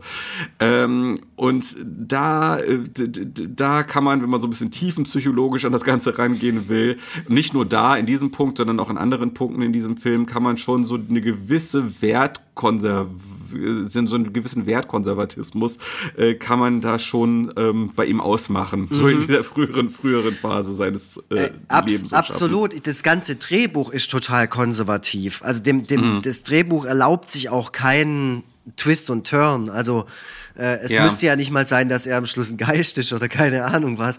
Aber ähm, das, das, das Drehbuch an sich das hat man so schon tausendmal gesehen. Das ist, äh, also ich, mir fällt jetzt gerade kein Film ein, aber es gibt bestimmt mindestens fünf US-amerikanische Komödien, äh, Komödien, die genau den gleichen Verlauf haben. So, da, da wird nichts dem Zufall ja. überlassen und das ist völlig klar. Die Herangehensweise an diese ganze Nummer, an diese ganze Geschichte ist erzkonservativ. Da ist, da ist nichts dabei, wo man sich, also allein die Auflösung am Schluss, weil es ist ja so, er verprellt ja dann wirklich alle. Die Familie sagt, oh, du meldest dich ja auch schon lange nicht mehr und so, seitdem du da so eine große Nummer bist. Ähm, und auch von seinem, von der Ulla äh, distanziert er sich immer mehr und ähm, verständlicherweise findet sie ihn dann auch total scheiße und in so einer ganz, in so einem ganz schnellen Moment am Schluss äh, packt er dann nochmal irgendwie, wo, wo, er dann auch seinen Sinneswandel dann natürlich hat, nachdem er entlassen wurde, ähm, mhm. packt er dann auf einmal irgendwie was aus, was äh, ein Element ist, was davor, also so eine Klingel, äh, das wird auch irgendwann im Verlauf des Films eingeführt. Das, das fungiert so ein bisschen wie das blaue Horn bei How I Met Your Mother. Das ist so, die, das, das steht für so eine Beziehung, für so eine Bindung zwischen zwei Leuten. Und die zeigt er ihr und dann ist alles wieder gut. So, mhm. und das mhm. ist natürlich total blödes Storytelling so, aber am Schluss muss man halt natürlich beim, beim Schreiben von so einer Geschichte immer irgendwie die Loose Ends zusammenknoten. Und das ja. ist halt eine sehr, sehr einfache ähm, Herangehensweise. Aber wie gesagt, ich kann dem Ganzen, ähm, ich kann da beide Augen zudrücken und zwar ganz, ganz fest. Also, genau, das, das ist nämlich, das muss ich auch nochmal betonen. Ich will jetzt nicht immer so die, die Miesmuschel hier sein, dass der immer alles irgendwie niedermachen muss. Aber so kennt man aber, dich doch. Aber ich finde, das, das letzte Drittel ist wirklich spektakulär verkackt. Wirklich, das, äh, also, erstens, wollte ich dich sowieso mal als großen Punk-Fan fragen. Abs die abstürzenden Brieftauben. Was ja. sind denn, was sind denn so deine, hast du irgendwelche Gefühle den abstürzenden Brieftauben gegenüber? Also ich, ich habe die Band nie verfolgt und ich kannte die Band damals auch nur durch diesen Film. Und den Auftritt in dem Film ähm, fand ich total super. ich also damals richtig schon richtig cringy, echt? richtig cringy. Ich, also ja. ich, ich fand es damals schon total super und fand auch das Lied total gut. Also ich glaube, das ist einfach so ein, so ein klassischer, so ein Evergreen pa, pa, Paderborn, yeah. ähm, den ähm, HP Kerkeling als als Charakter singt, als Siegfried Schwäbli auf so einer Party. Ja. Da, da ist er dann auch später schon quasi der, der Showmaster. Und ähm, die abstürzenden Brieftauben, die davor nur so Stagehands spielen, also nur so, so Kamera-Kabelträger. Ja, ähm, man fragt sich auch, was die da sollen und man fragt sich auch, wie kann es sein, dass so eine konservative Fernsehshow solche Leute beschäftigt. Das ist aber tatsächlich, das muss ich jetzt sagen, äh, ganz, äh, ganz üblich. Also ich kenne äh, aus meiner Vergangenheit, als ich noch, noch aktiver war, ich bin immer noch total aktiv in der Punkrock-Szene, aber ich meine, äh, da kannte ich ganz viele Leute damals auch um, ums Epplehaus in Tübingen rum, so, ein- so ein autonomes Zentrum, die haben alle irgendwie in so Medienberufen hinter der... Ähm, hinter der Kamera oder hinter der Bühne oder so gearbeitet. Also ich erinnere mich an einen, der war tatsächlich Kabelträger beim ähm, später dann in Mainz beim sag's mir beim Fernsehgarten, beim ZDF Fernsehgarten und das war so ein richtig Okay. tätowierter Punk. Also das ist eigentlich eins zu eins genau das, was man im Film auch sieht. Okay, wow, Ja, ja, krass. ja, also das, das, das ist tatsächlich üblich so. Oder also das habe ich zumindest so, schon, schon häufiger erlebt, dass Leute dann, die ich getroffen habe äh, aus der Szene, gemeint haben, ah, sie arbeiten irgendwie beim ZDF oder so und machen bei Markus Lanz, äh, keine Ahnung, das Licht oder sowas. Also aber wahrscheinlich sind sie da nicht so auf Krawall gebürstet wie die, wie die abstürzenden Brieftauben. Brieftauben. Naja, ich, also das war natürlich so ein, so, ein, so ein Bandname, der damals schon so durch die 90er gegeistert ist und die waren ja auch in der Ja. Bravo und sowas. Es gab ja auch in den 90ern so einen ganz bunten Punk-Hype. Da waren ja dann sogar Wieso in der Bravo und die Ja. Toten Hosen hatten damals auch so ein bisschen so einen Imagewandel weg von den coolen Düsseldorfer Szene-Punks hin zu so, zu so fast schon schlageresken Deutschrock. Mit so ganz Ja. krass, äh, krassen Haaren. Also so das, das Wort Punk so richtig popkulturell auf die Spitze getrieben. So, so, so keine Ahnung. Und so sehen Ja. die, die abstürzenden Brieftauben in dem Film ja auch aus. Also Ich glaube, ich glaub, es gab also zu der Hö Hochphase von den Toten Hosen und äh, den Ärzten, Ja. ähm, oder als die gerade so richtig durch die Decke gegangen sind, gab es so eine gewisse ähm, äh, Goldgräberstimmung unter den Plattenfirmen und die wollten halt gerne die nächsten Ärzte äh, etablieren. Und ich Mhm. denke mal, dass die abstürzenden Brieftauben da mit reinfallen. Äh, Rocco Schamoni beispielsweise sollte ja auch mal äh, groß gemacht werden. Kann man sich heute nicht mehr vorstellen, aber ah, da gab es total mal, viel. Also da, Der war auch vorne auf der, auf der Bravo drauf tatsächlich. Ach was, ja. Rocco Schamoni. Ja, aber der war in dem O vom Bravo war der drin. Okay, ja, nee, aber klar, natürlich. Also das macht schon alles irgendwie Sinn, wenn man dahinter so eine, Ja. so eine Marketingmaschinerie äh, äh, vermutet, oder was heißt vermutet, wenn man das weiß, dass das so passiert ist, weil da gab es ja auch so Bands wie Lustfinger oder keine Ahnung, lauter so ein Ja. Scheiß.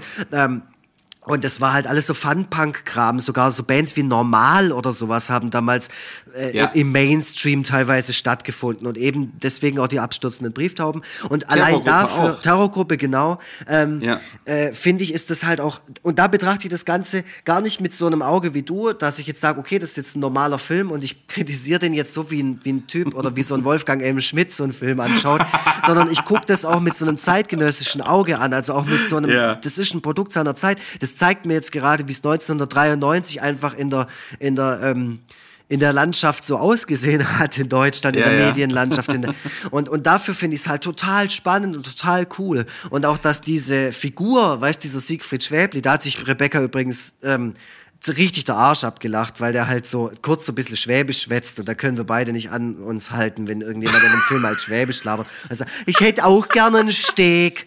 Ah, für mich bitte XXL. Und er macht es gut. Also, das ist vor allem eh, eh gut. Also, wenn jemand Schwäbisch nachmacht, dann bitte richtig oder gar nicht. Und das macht Ja. er, das macht er da wirklich toll. Und das ist irgendwie auch eine gute Sequenz. Und mir, mir hat einfach das Lied damals, ich glaube, das hat mich auch so, das war so einer von vielen Faktoren, die mich damals dann auch zu, zur Punkmusik gebracht haben. Weil, Wow, ist ja, das krass. Weil halt, Okay, ja, ja klar, weißt, zuerst hörst du diese komische Heimorgel-Schlagerversion von dem Lied und Ja. dann macht's halt und die, die Gitarren drehen auf und dann Ja. dieses schnelle Schlagzeug, Ja. fand ich einfach geil. Und dann, aus Wahnsinn. so eine Schrammelversion zu machen. Das ist total krass. Es ist wirklich so, als ob wir von komplett unterschiedlichen Planeten irgendwie über, sind wir doch über, auch. Über den Film. Wahnsinn ist das krass. Okay. Ja, ja. Ähm, also ich will, pass auf, ich will, ähm, äh, um, um äh, mal so äh, mein Urteil mal so zusammenzufassen. Ja. Ja. Ähm, also ich finde, der Film hat diesen lebt und hat diesen lebt von und hat diesen legendären Status durch sehr gute ähm, One-Liner mhm. und, und sehr gute Einzelszenen. Mhm. Ähm, das ist für mich so ein bisschen das tatsächlich Liebe-Prinzip. Mhm. Äh, tatsächlich, Liebe, tatsächlich Liebe ist der Film, den ich am allermeisten von allen Filmen gesehen habe. Und zwar deswegen, weil wir den seit vielen Jahren jedes Jahr zu Weihnachten gucken. Mhm. So.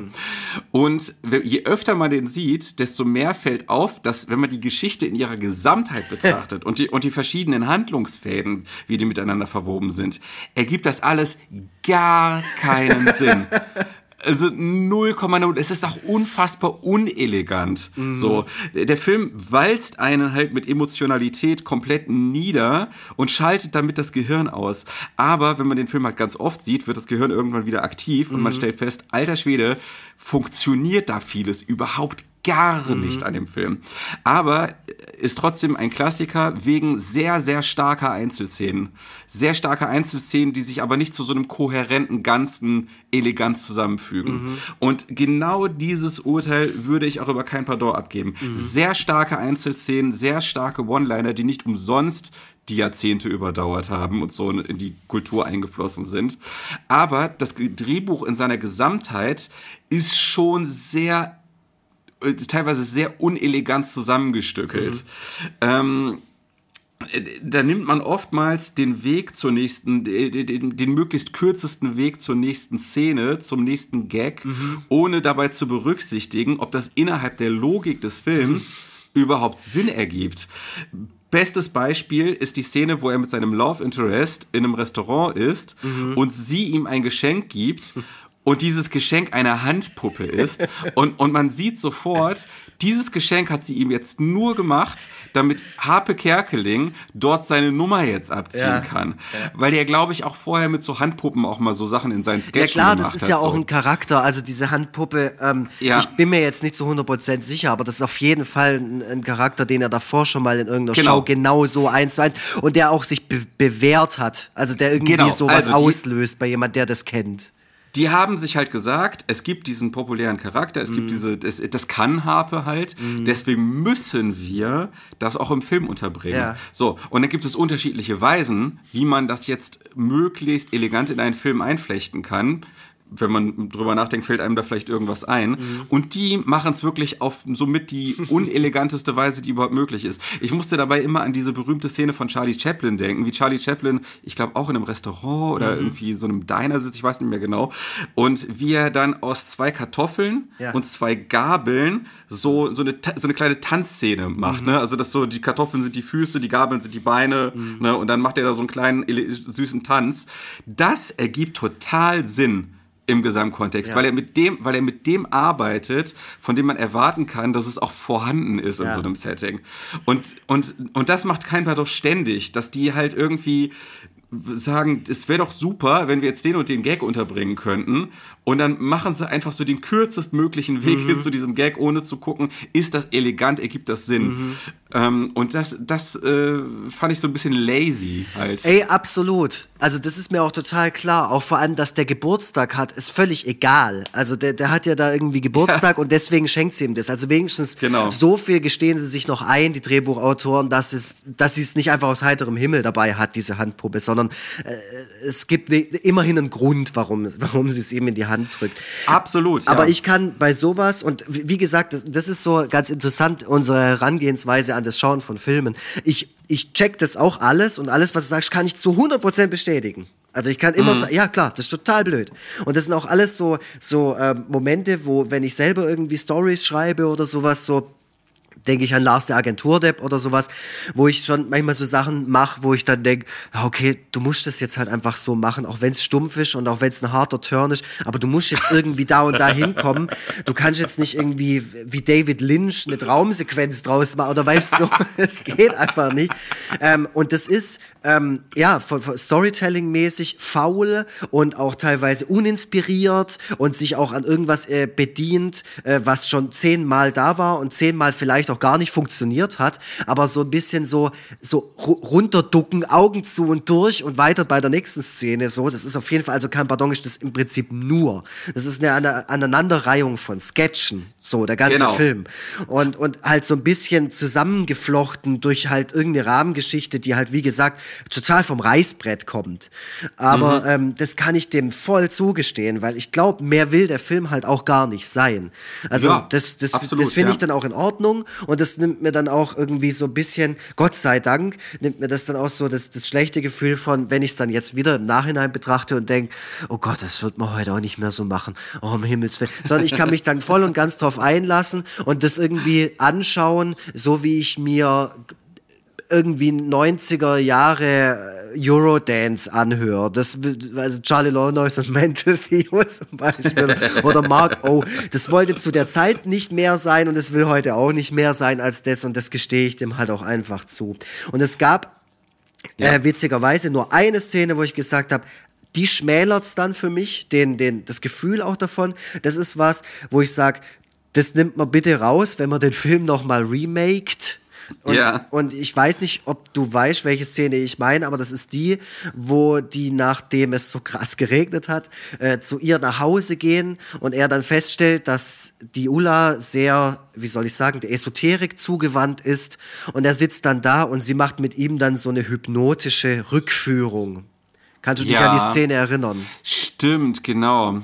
Der macht doch, wen, wen, wen macht der da nochmal nach? Der macht so, eine, so einen rassistischen Akzent. Genau, der macht so einen ne? arabischen, äh, also nicht nur Akzent, sondern der spricht so Fantasie-Arabisch ja, ja, und ja, tut genau. so, als wäre er irgendwie in seinem früheren Leben ähm, eine ja. Person, keine Ahnung, im Nahen Osten gewesen, die vielleicht sogar gefoltert wurde, weil er dann so ganz dramatisch rumschreit und so.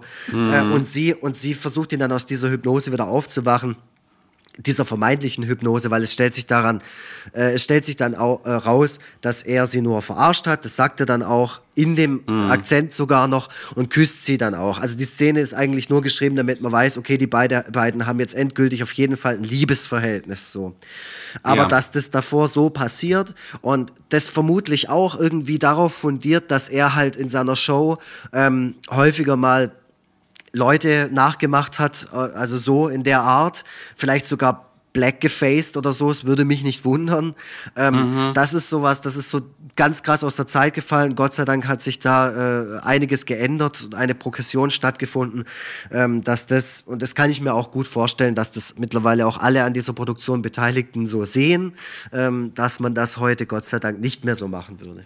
Ja, genau, ja klar. Aber das war wirklich eine komplett andere Zeit. Also selbst wenn man zehn Jahre 15 Jahre später guckt, was so bei Bully Parade mhm. und Wochenshow und was weiß ich so Oh, da kommen ist. wir, da kommen wir in unserem äh, Spin-off auf jeden Fall noch dazu, was man, was ja. man so gemacht hat im ja, deutschen was Film. wir alles machen wollen, was wir alles machen wollen. Wir wollen ja einmal im Monat über einen Film sprechen und äh, das wird, äh, da müssen wir uns wirklich extrem gut überlegen, was wir nehmen, weil ja. wir, weil wir müssen uns äh, extrem gut überlegen, über was wir sprechen wollen, weil ähm, ich sag mal in, in unserer gesamten Podcaster-Karriere schaffen wir es vielleicht über 100 Filme zu sprechen dann. Also dementsprechend. ähm, ja, also deswegen mh, hm, müssen wir mal gucken. Ähm, naja, da seid natürlich also, auch ihr gefragt. Wenn ihr uns supportet, dann äh, ja. machen wir natürlich, können wir natürlich auch mehr machen, ist ja völlig klar. Aber was ich noch kurz sagen will, um das noch äh, abzuschließen, weil das ganz wichtig zu meiner Position äh, in unserer Episode gerade beiträgt, das ist dann wiederum eine Szene, wo ich eben nicht beide Augen drücken, zu, äh, zudrücken kann. Es gibt ja. bei mir oft dieses Phänomen, dass ich etwas anschaue, was alt ist und was ich aus meiner Kindheit oder Jugend kenne, wo ich wirklich dann auch mit dem Auge anschaue wie damals und wo ich auch da sitzen kann und sagen kann, okay, das würde man heute nicht mehr machen, aber das ist auch in Ordnung so. Ähm, und, und es trotzdem genießen kann und es trotzdem abfeiern kann und es vielleicht teilweise sogar ganz cool findet, dass es aus der Zeit gefallene Gags gibt oder so. Jetzt nicht, wenn sie rassistisch sind oder sexistisch, um Gottes Willen, das war damals schon nicht witzig, aber keine Ahnung, wenn man sich bei Manta Manta in die Stiefel pisst, das würde ich heute wahrscheinlich, wenn es heute jemand auf die Idee kommen würde, überhaupt nicht witzig finden, aber in Anbetracht dessen, dass es damals jemand witzig fand, finde ich es dann witzig. Aber das wiederum ist dann so eine Sequenz, äh, wo ich dann da hocke und sage, ja, muss nicht sein. So. Ja, absolut, absolut. Ähm, genau, also, äh, was ich noch genau, was ich noch gesagt haben wollte, ging ja noch ums letzte Drittel, dass ich das ganz schlimm finde.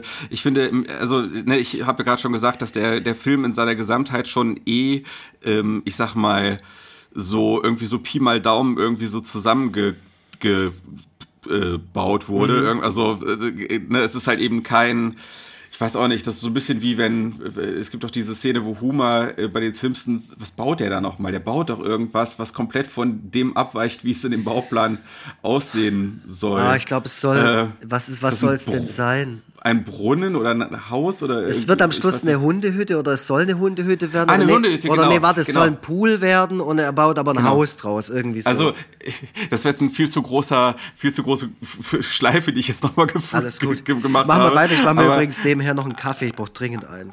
Genau, also, äh, also äh, das, das Drehbuch von Kein Pardon ist im Grunde die Entsprechung zu diesem Hundehaus, was von Homer Simpson zusammengebaut wurde. Also so mal hier und mal da irgendwas notdürftig zusammengenagelt. Hauptsache, es steht am Ende irgendwie. Und das, und das letzte Drittel von Kein Pardon ist, wo dieses Konstrukt einfach so krachend in sich zusammenstürzt. Da, da fällt denen plötzlich ein, oh, Habe kann ja super andere Leute äh, in andere Rollen schlüpfen, kann andere Leute nachmachen. Und dann plötzlich im letzten Drittel taucht dann einmal hier Uschi Blum auf. Ähm, diese diese äh, äh, Schlagersängerin, die er da gespielt hat, mit einem übrigens ganz guten Lied, was ein ziemlicher Ohrwurm ist. Berühr mich, verführ mich, benutzt mich, beschmutzt mich. das, ist, so- das ist schon, das ist schon Ohrwurm, muss man wirklich sagen. Aber man fragt sich, wo kommt das jetzt plötzlich her? Das ist so ein bisschen wie, wenn äh, bei Dr. Doolittle von Eddie Murphy diese Version, ne, äh, äh, wenn da, wenn da plötzlich, wenn da Eddie Murphy die ganze Zeit über nur Dr. Doolittle gespielt hätte und dann im letzten Drittel erst plötzlich noch fünf andere Personen auftauchen würden, die auch von Eddie Murphy Ja, gespielt so wie werden. bei Der So. Prinz aus Zamunda halt. Ich weiß, ist das da so? Ich weiß das gar nicht mehr so genau. Prinz aus Zamunda, da gibt es doch diese Friseurszene, wo dann ganz viele Charaktere und die meisten spielt er oder Arsenio Hall, irgendwie so. Okay, aber echt, es das gibt, wusste ich nicht es mehr. gibt, also mir fällt jetzt gerade, aber das li liegt auch daran, dass mein Gehirn so ein bisschen Corona-matschig ist, aber es Ja. gibt äh, definitiv äh, ganz, ganz viele Komödien, wo das so ist, wo dann auf einmal die, der, der Hauptprotagonist nochmal einen anderen Charakter spielt, den er davor schon mal gespielt hat oder so. Oder für die, für die er sogar bekannt ist oder sowas. Also ich, Ja. äh, ich denke gerade an Mike Myers in, in Goldständer, da ist doch auch, da spielt er doch dann auch den, den, den, den Gegenspieler oder so. Ja, es, es kommt halt in dem Film, äh, der vorher noch so ein gewisses, so, noch so einen gewissen Grundrealismus hatte, noch nicht ganz, noch nicht ganz so krass in klamaukige Sketch-Comedy abgegleitet, abgeglitten war. Äh, da kommt das dann irgendwie so ein bisschen wie so ein Fremdkörper äh, in den Film rein. Wenn, äh, ihr habt jetzt über den Schwebli gelacht. Ich ähm, war so ein bisschen befremdet eher. Und äh, Uschi Blum äh, auch kurz, kurz davor. Das kommt so ein bisschen wie so ein Fremdkörper rein, genauso wie der ähm, abstürzende Brieftaubenauftritt auch super unelegant in den Film eingeflochten wird. Äh, alles so, das wird alles so reingestopft irgendwo, wo gerade noch irgendwo, wo gerade irgendwo noch Platz zu Ja, sein ich, schien. ich finde irgendwie. das halt total gut, weil es immer genau zu dem Zeitpunkt kommt, wo der Film auch droht, so ein bisschen langweilig zu werden. Und das Happy End ist irgendwie gar nicht so verdient in dem Sinne. Das ist irgendwie einfach nur so plötzlich da. So irgendwie, ohne dass das irgendwie so richtig ähm, sich ordentlich in die Dramaturgie einfügt. Und ich will jetzt kein Film- oder Komödienschnösel sein, aber ich kann tatsächlich empfehlen, dass man sich mal so eine so eine Old Hollywood Komödie anguckt, so von Billy Wilder. Ne? Also einfach mal, manche mögen es heiß von Billy Wilder einfach mal anschauen. Äh, ein Film, der von vorne bis hinten voll ist mit guten Gags und alles fließt mit einer Eleganz dahin. Alles macht total Sinn, alles ist äh, super, weil Billy Wilder hat diesen Spruch geprägt, kill your darlings.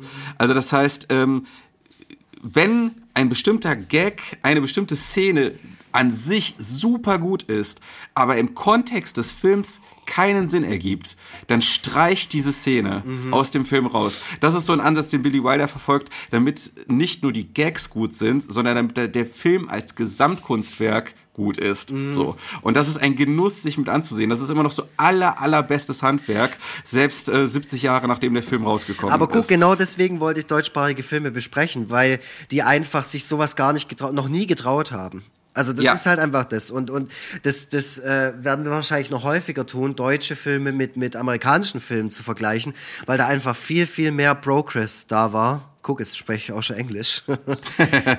ähm, aber äh, wie gesagt, ich sehe halt äh, kein Pardon als das, was er, was er ist. Es ist nun mal ein deutscher Film. Ähm, Ja. der für mich sehr weit raussticht zwischen vielen anderen deutschen Komödien, die halt das alles falsch machen. Und ich finde, gerade dieses letzte Drittel, im Gegensatz zu dir, total gut, weil man da irgendwie ähm, diese ganze Rahmenhandlung, die halt droht, auch langweilig zu werden. Und auch da gab es dann bis zu dem Zeitpunkt extrem viele Running Gags, die, wenn sie noch einmal mehr kommen würden, dann schon so ein bisschen, Ja. also gerade die Batzenwerbung, da geht es um so Hundefutter, dann gibt es Fand ich aber grundsätzlich gut. Fand, Fand ich ich auch gut und gut, kommt ja. auch genau zum richtigen Zeitpunkt. Also ich finde, es Ja. ist alles unglaublich gut dosiert und am Schluss, gerade im, im letzten Drittel, kommen halt nochmal die besten Gags. Also einer davon ist der, wo die sich beide auf dem Flur begegnen.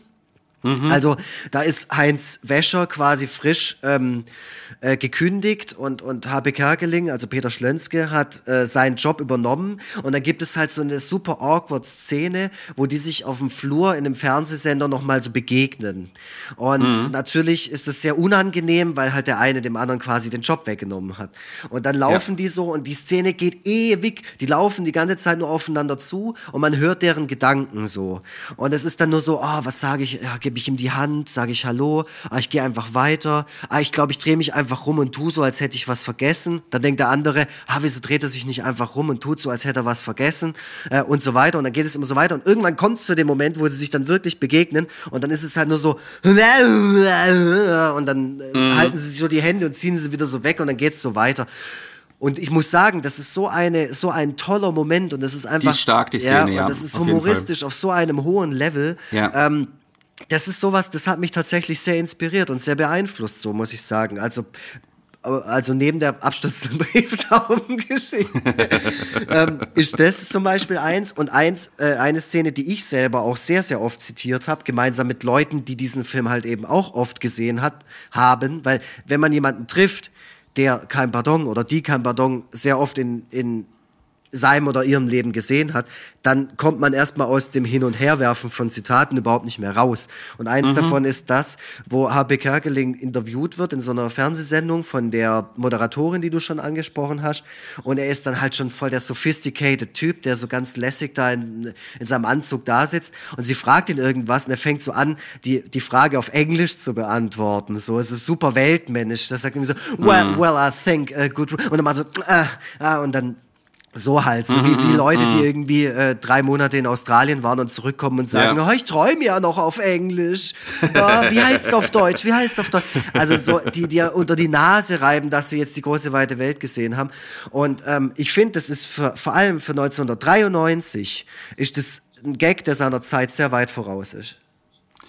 Das, das, das ist eine Sache, die müssten wir herausfinden. Wir wollen uns ja zukünftig noch mit mehr deutschen Filmen bescha- befassen, auch gerne welchen, die älter sind oder aus derselben Zeit stammen. Ähm, ich hätte dir ja vorgeschlagen, also erstmal äh, schön, dass, schön, dass wir über diesen Film sprechen konnten. Ich bin auch froh, ihn nochmal, ähm, trotz meiner Vorbehalte, ihn nochmal gesehen zu haben. Äh, hat mich auf jeden Fall, hat mich auf jeden Fall bereichert. Ähm, und genau, wir wollen ja uns dem deutschen Film noch äh, weiter annähern und von verschiedenen Seiten annähern. Ich hatte, ich hatte den Vorschlag gemacht, dass äh, wir immer abwechselnd äh, einen Vorschlag liefern, was wir uns anschauen wollen. Also kein Pardon war jetzt dein Vorschlag und äh, dann wäre ich jetzt als nächstes mit einem Vorschlag dran. Hatte die auch diesbezüglich schon mal geschrieben, um nochmal vorzufühlen, was du von dem jetzt hältst, was ich jetzt gleich als nächstes sage. Ähm, wollen, wir das, wollen wir das grundsätzlich so machen, dass also wir uns immer abwechselnd, auch mit der Möglichkeit Einspruch zu erheben von mir aus, aber dass äh, jeweils sich der andere immer für die nächste Folge Gedanken macht, was man gucken will. Das Format heißt Auftrag Kartoffelfilm. Also es muss Genau. ja auch einen Auftrag geben. Und ob der jetzt von der Community kommt oder Ja. von uns gegenseitig, ähm, ja, ich finde es gut, ja. Ihr könnt auch gerne, ihr könnt auch, äh, genau, die Community kann natürlich auch gerne Vorschläge liefern, gerne auch mit Begründung, warum es ausgerechnet jetzt das sein soll. Mal abgesehen davon haben wir, glaube ich, auch relativ viel schon so im Hinterkopf, was wir uns immer mal wieder in unserer Zwei-Personen-WhatsApp-Gruppe äh, so hin und her geschickt haben. Also, mein Vorschlag, ähm, und da äh, können wir der, der Tatsache noch Tribut zollen, dass das Dschungelcamp jetzt gerade zu Ende gegangen ist. Mein Vorschlag ist, dass wir den Film Macho Man mit Peter Althoff gucken. Nein, Quatsch. Obwohl, den will ich auch irgendwann tatsächlich mal gucken. Hä, irgendwann, Macho? irgendwann. Ist das nicht der mit René Weller? Ja, genau. Ja. Und Peter, Peter Althoff spielt da eben auch mit. also echt? eine Hauptrolle Ich habe tatsächlich. den ja, schon mal genau. gesehen, den Film. Den, den gibt's komplett mit englischen Untertiteln bei YouTube. Ja, der ist geil. oh Mann. Nein, aber ich, ich würde vorschlagen, wegen äh, Tina Ruland, dass Ah. wir uns, äh, dass wir uns bis zum nächsten Mal nicht nur Manta Manta angucken, sondern auch, das muss im Grunde sein, auch damit man es schön miteinander vergleichen kann, auch Manta der Film. Mhm. Wir sind ja beide gleich alt und deswegen haben wir diese Phase mitgekriegt, äh, wo es um, äh, wo das quasi ein, ein, es war ein Meme ohne Internet. Mhm. Ein, ein Meme ohne Internet war sich über Manta-Fahrer lustig zu machen. Und in innerhalb dieses Hypes, damals waren Memes noch ein bisschen langlebiger als heute, äh, hat man hat man tatsächlich also die diverse Sachen auf den Markt geworfen. Es gab Manta Musik, es gab Manta Witzekassetten und Witzebücher und eben zwei Manta Filme. Äh, du hast gerade Wolfgang M. Schmidt erwähnt. Wolfgang M. Schmidt hat tatsächlich über den Film Manta Manta extrem wohlwollend in einem seiner Videos gesprochen. Äh, seitdem bin ich erst recht neugierig, wenn so ein Intellektueller äh, diesem Film etwas abgewinnen kann. Ja gut, vielleicht ähm, gesteht der solchen Filmen halt auch so ein bisschen mehr zu, so wie ich. Vielleicht zieht er da auch so eine gewisse Brille auf und sagt, okay, ich schaue das jetzt so, als wenn Punkt, Punkt, Punkt, so. Nee, so ist Wolfgang So ist der nicht? Der Ah, hat okay. das, nein, der hat das ganz klar, ähm, also es ist so, er ist ja links, ne? Und dementsprechend äh, schlägt sein Herz natürlich auch sehr für die Arbeiterklasse. Mhm. Und Manta, Manta, Manta ist ein äh, Arbeiterklasse-Film, Mhm. so, also auch was die Protagonisten anbelangt. Und äh, ich glaube, das ist halt so mit ein Grund, warum das interessant für ihn war. Ähm, Nee, ja. aber finde ich, finde ich gut. Also damit bleiben wir natürlich in den 90ern. Ich würde sogar, Ich sogar sagen, ein bisschen früher sogar jetzt als kein Pardon. 91, glaube ich. Ja, Ich genau. glaube 91.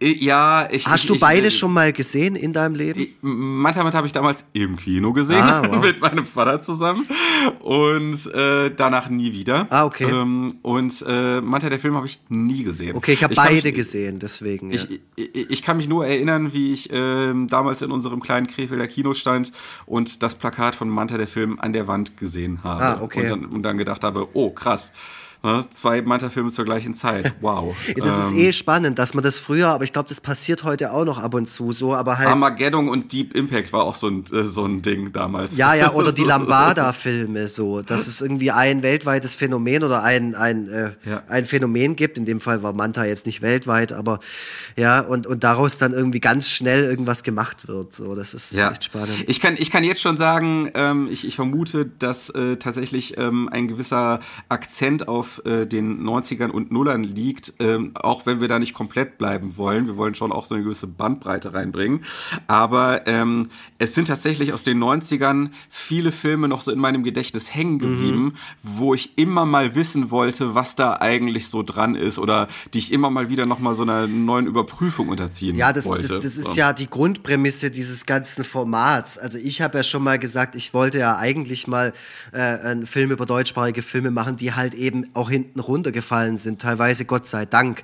Also das kann ich jetzt schon mal so ein bisschen Ja. spoilern. Also was, was mir immer so in den Kopf gekommen ist, sind auch Filme so aus den frühen 2000ern, wie der Ausbilder Schmidt-Film. Also es gab ja auch mal ganz viel Ja. so Bundeswehrfilme oder so, aber halt eben nicht aus den 80ern, sondern so aus den 2000ern. Oder so ein Film wie Autobahnraser oder keine Ja. Ahnung, Harte Jungs oder so. Das habe ich damals nicht gesehen. Also ich weiß auch nicht, warum ich ausgerechnet in den 90ern diese ganzen deutschen Filmkomödien alle gesehen habe. Also ich habe Manta, Manta Manta habe ich mehr als einmal gesehen und Manta, der Film, habe ich mindestens einmal gesehen, wenn nicht sogar häufiger, Okay. weil ich habe damals auch alles auf Kassette aufgenommen und dann nochmal angeschaut und so. Gleich am nächsten Tag so. Okay, wow. Ja, das, äh, wir können ja, ähm, ihr könnt ja einfach mal Rückmeldung geben, äh, für, für, wenn ihr das jetzt äh, blöd findet, dass äh, nach dem 90er-Jahre-Film noch zwei 90er-Jahre Dann ist Filme uns folgen. das scheißegal. Dann, dann, dann sagt einfach mal Bescheid. Das, so will ich es auch nicht sagen. Aber wir werden auch irgendwann, ich, ich werde auch irgendwann äh, mal, weiß ich nicht, M, eine Stadt sucht einen Mörder vorschlagen. Mhm. Ja, Fritz Lang, sehr Oder, gut. Oder Angst essen Seele auf von mhm. Fassbinder. Auch mal ne, so ein bisschen was, was so out of, ähm, out of Luxus Wheelhouse ich ist. Ich habe das alles gesehen, mein Freund. Ich habe auch Metropolis, ich habe alles gesehen. Ich bin ja Filmfan. Wow, ich bin krass, ja nicht, ich gucke ja nicht nur Scheiß. Alleine deswegen ist das gut, dass wir uns so lernen wir uns noch mal ja, ganz neu mal. kennen. Da denkt der, da denkt er immer der Tobi, dass ich jeden Tag bei McDonald's esse und mir nur stumpfen Hardcore-Punk von 1998 reinziehe und richtiger I see aber nein, ich kann auch anders. Finde ich super. Finde ich super, wenn wir uns dadurch nochmal auf eine neue Art kennenlernen. Ich hoffe, wir zerstreiten uns nicht deswegen, weil wir plötzlich äh, und uns, uns äh, meinen dann doch gar nicht so gut zu kennen wie. Äh, Nö, ich finde das ja, ich finde das gut. Ich finde es auch cool, dass wir heute so unterschiedliche Positionen hatten zu dem Film. Ja. Und, und da kann sich, äh, können sich Leute, die sich das jetzt anhören und den Film kennen und so, können sich jetzt für eine Seite entscheiden. Was ich natürlich empfehle, ist, dass ihr euch den Film jetzt alle nochmal anschaut kein Pardon. Ja. Ähm, ich habe die DVD von einem Arbeitskollegen ausgeliehen, ähm, aber den gibt es auch sicherlich irgendwo zum, zum Kaufen, zum Ausleihen, digital, oder? Wo hast du den äh, angeschaut? Ich, ich habe den bei, ähm, bei Amazon ausgeliehen. Ah ja, okay. Ja, Auf, äh, ich, ich bin ja tatsächlich, ich bin seit heute, äh, nicht seit heute, seit diesem Monat Nee, Quatsch, es ist ja schon Februar. Seit Ende letzten Monats äh, bin ich im neuen Atelier. Ah ja, stimmt. Und, ähm, und ich, äh, hier hängt tatsächlich jetzt ein Fernseher an der Wand. Was? Mit, äh, mit äh, Surfstick, äh, mit äh, Stream, Streamstick. Kommen da auch mal Leute vorbei und gucken, was du so machst? Sehen die das von außen? Ja, leider schon, ja. Weil ich stelle mir das so vor, wenn du da jetzt bald hockst und da guckst so Manta Manta auf dem Ding und Leute gucken, laufen so vorbei und denken sich, hä, was ist, was ist bei dem? Hat er nichts Besseres ich, ich, zu äh, tun? Am nächsten Tag guckt der Manta der Film. Meine Fenster sind tatsächlich direkt an den Mülltonnen. Also dementsprechend steht hier öfter mal jemand und wirft hier was in den Müll. äh, aber ich mache auch manchmal einfach die Jalousie runter, damit ich hier auch mal nackt rumlaufen kann. Ah ja, also das, das Ja, super. Dann äh, wunderbar. Das hat mir großen Spaß gemacht. Äh, hat mich auch nochmal darin bestätigt, dass, äh, dass das unser Auftrag ist. Kartoffelfilm ist unser Auftrag nicht nur für den Podcast, sondern vielleicht sogar im Leben. Mhm. Und dass, äh, ja, dass, dass wir das weiter verfolgen sollen. Vielleicht sind wir irgendwann, ähm, vielleicht gelten wir irgendwann als Koryphäen mhm. für den deutschen Film. Äh, wir werden sehen. Wir werden tiefer in die Materie eintauchen und als nächstes, ja, müssen, fürs nächste Mal müssen wir nicht nur einen, sondern zwei Filme schauen. Wenn ihr den Aufwand, den wir jetzt damit haben, das ist ja doch ein bisschen mehr Aufwand, als wir sonst äh, äh hatten, würdigen wollt, dann geht doch mal auf foreverfreitag.de, schmeißt uns ein bisschen was in, unsere, in, in, unser Sparschwein. Äh, ihr könnt auch eine schöne Message dazu dazufügen ähm, und äh, da könnt ihr dann vielleicht auch mal reinschreiben, was für Filme ihr gerne hier besprochen sehen wollt, hören wollt. Könnt ihr uns natürlich auch auf anderen Wegen schicken. Ich will es jetzt nicht an eine Spende koppeln, aber vielleicht habt ihr ja so einen Euro übrig, den ihr uns mit, äh, den das in unser virtuelles Sparschwein schmeißen wollt. Auf foreverfreitag.de, auf Podcast unterstützen. Und ansonsten, ja, wie gesagt, auf unterschiedlichen Wegen gerne Vorschläge liefern. Äh, es gibt bestimmt den einen oder anderen äh, Streifen, den wir jetzt nicht so auf dem Schirm haben und den mm. wir uns dann vielleicht sogar anschauen. Tja, so ist es. Ja, war, war schön, oder? Hat auch Spaß gemacht. Ich, ich fand's super. Ich muss, ich noch, ich muss noch tatsächlich anfügen, oh, das Wort tatsächlich, hey, aber da bin ich nicht der Einzige. Das mittlerweile sagen alle Leute in jedem fünften Satz tatsächlich. Sollte man sich ja. abgewöhnen.